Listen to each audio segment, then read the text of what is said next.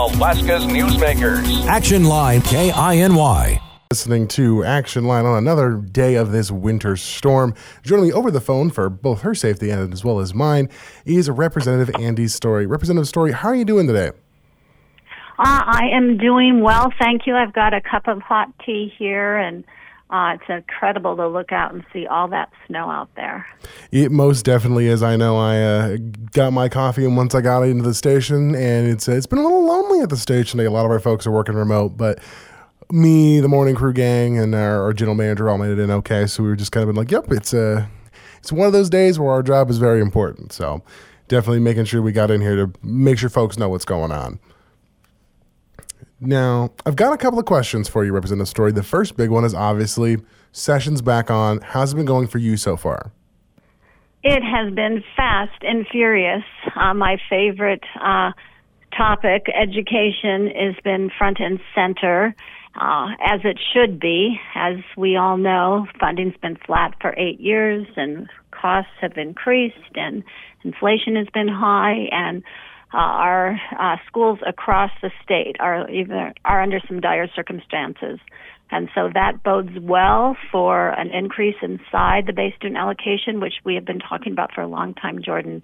Um, I was disappointed uh, that we did get, to, our House Coalition did work hard, and we were able to get convene in joint session to override the governor's veto of K twelve funding for this year for immediate funds for our schools, and we were very disappointed that it failed. Um, it failed to override the governor. As you know, it's a high bar. We needed three quarters of the joint session, uh, which is Senate and House together, forty-five out of sixty votes, and we were getting thirty-three. So. Uh, Yeah, I noticed that you only got a little over half of those votes. Now, and I also I think a big thing to note about that was it wasn't along party lines either. You had folks on kind of every area kind of going both ways on that.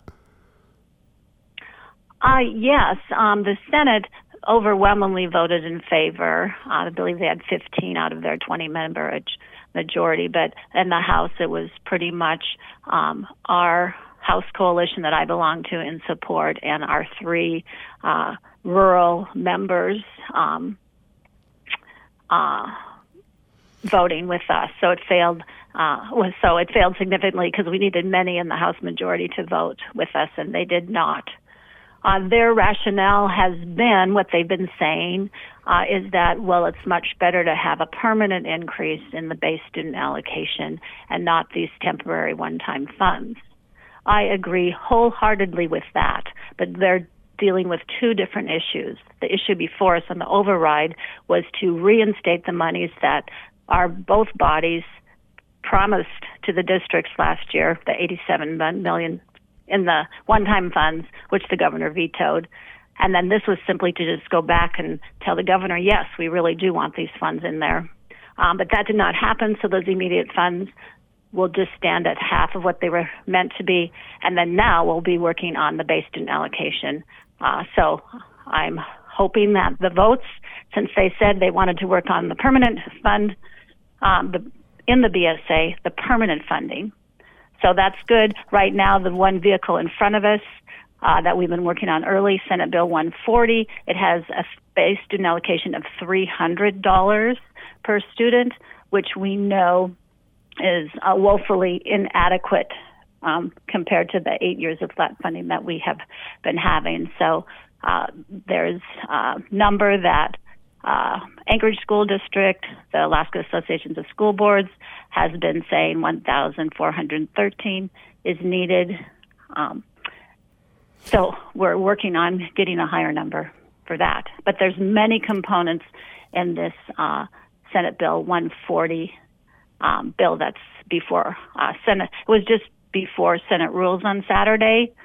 Many of um, people spent all day Saturday involved with the Rules Committee, who took over four hours of public testimony on this issue.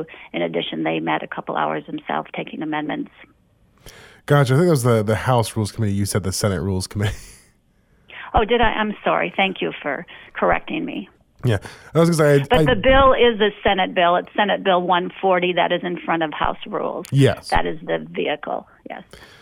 Now, what I was going to say, I, I, when you mentioned that uh, one thousand four hundred thirteen, I'd seen that number thrown around a little bit. And from my understanding, that's the number given to account for inflation since about twenty twelve. Is that correct? Uh, that is correct. Okay.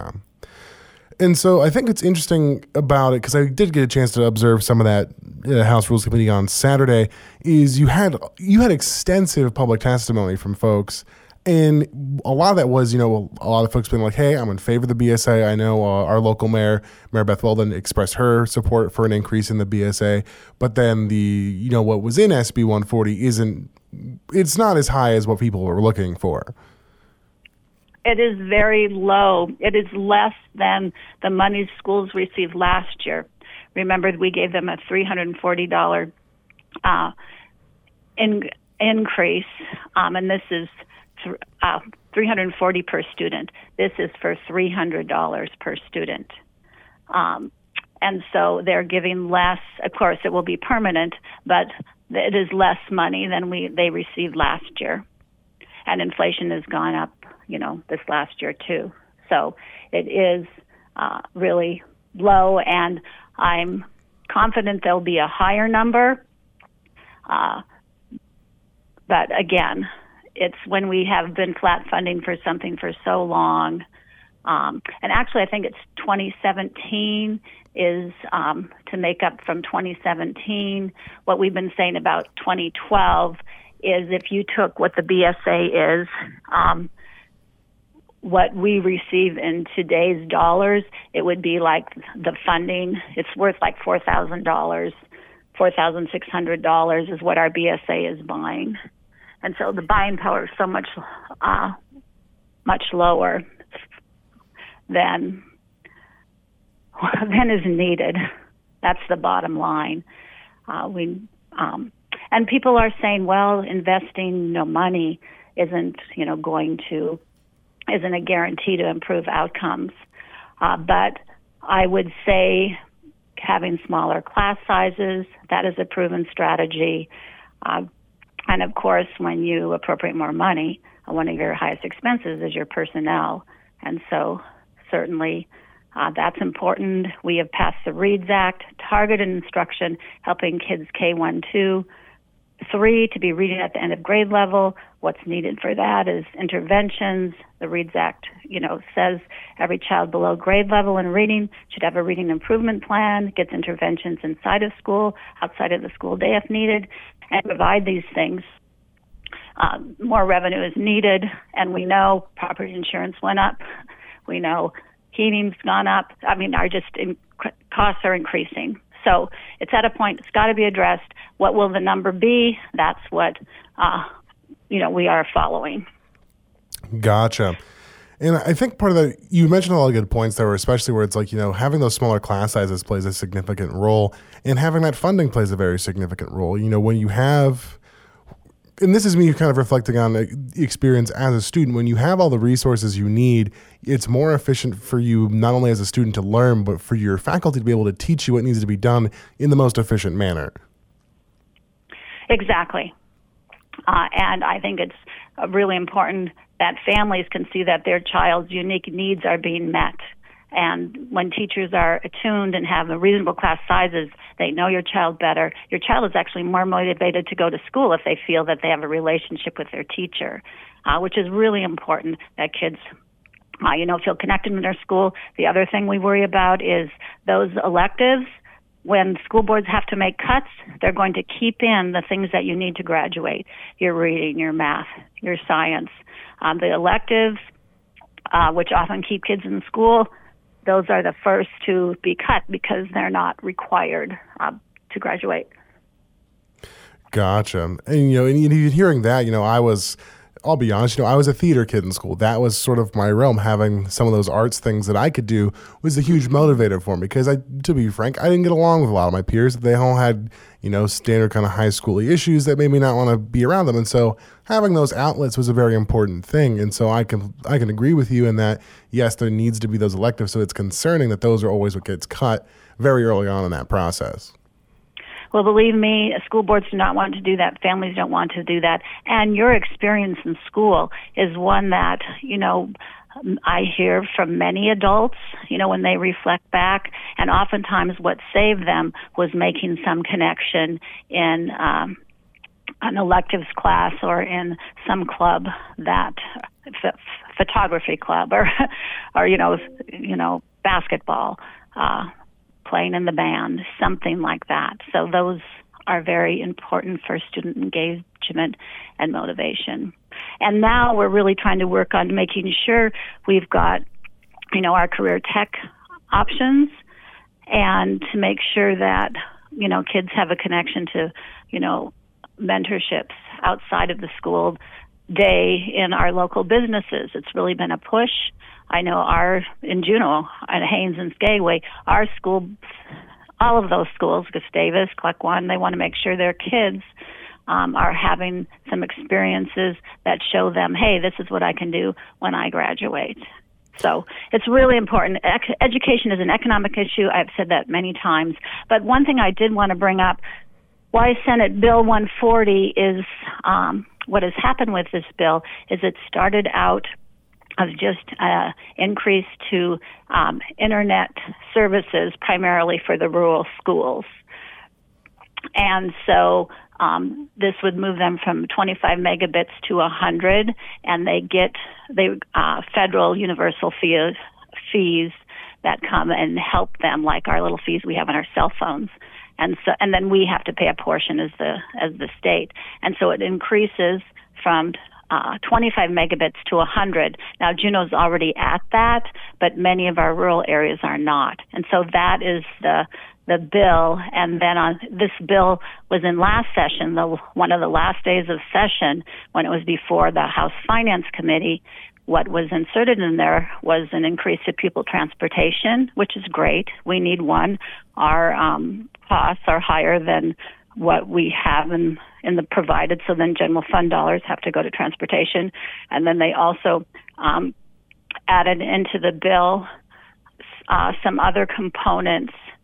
And so what's so that happened. And then when rules went to look at it again, several things were added in there. Just as recently as Saturday, a requirement to take civics class. And so every school district will have to have a civics class, which there's nothing wrong with good civics.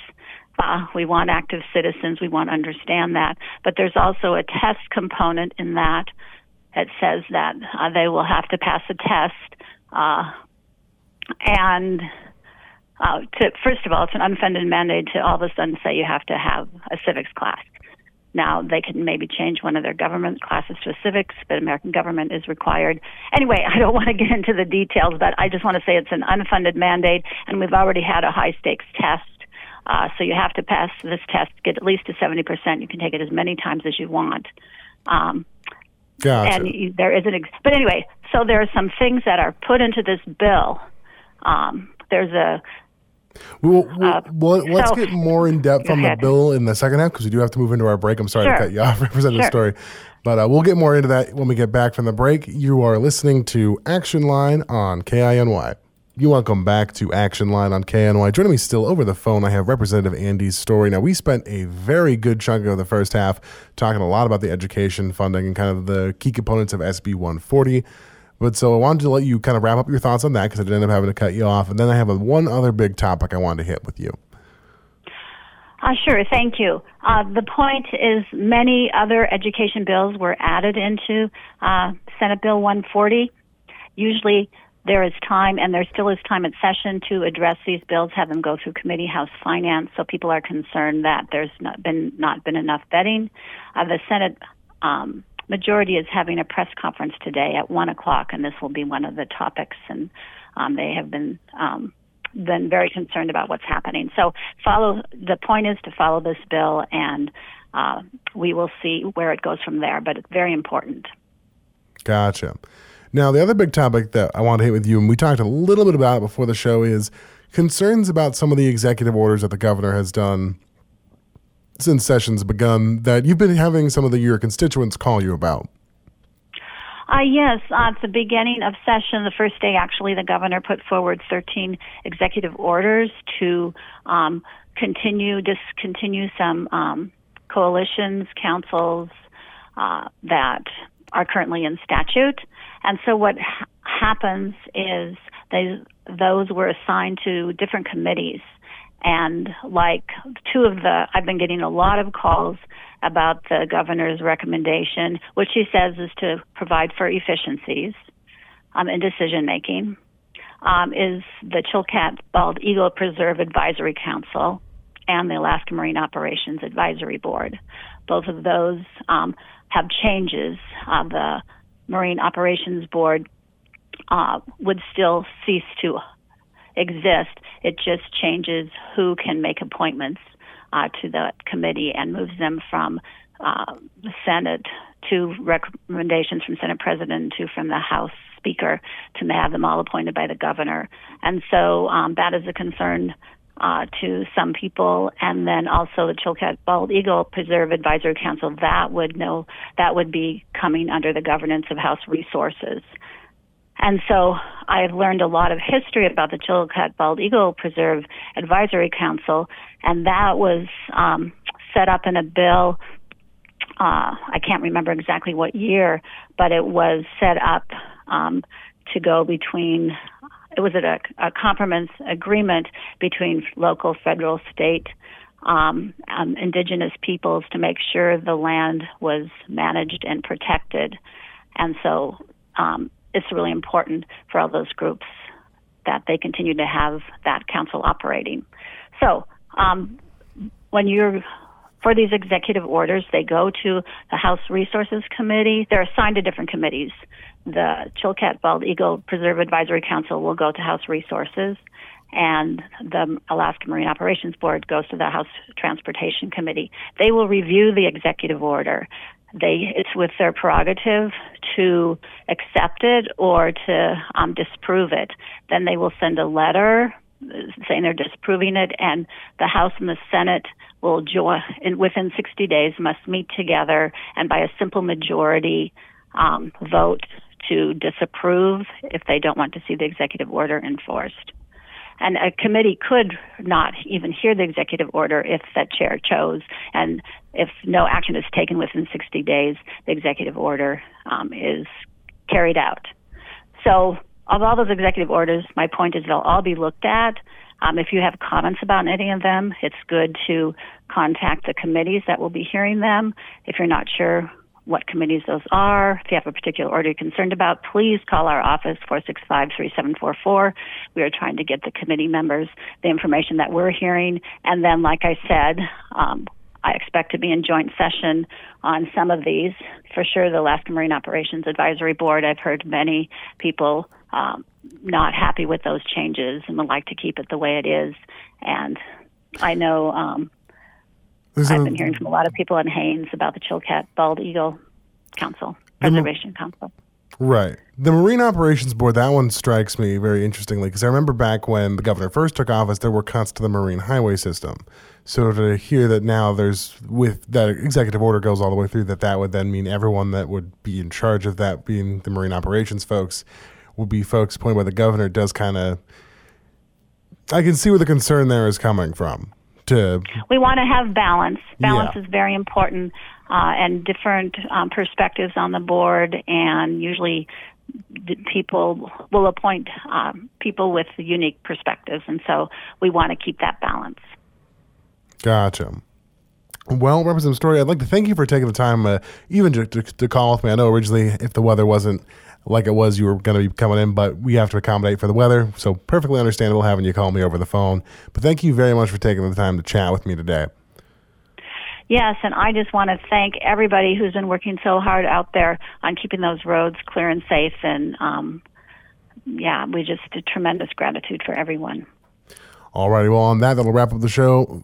You've been listening to Action Line on K I N Y. And we're good. Thank you very much. Action Line. Weekday mornings. Action Line. If it happens in Southeast, you'll hear it on Action Line. K I N Y.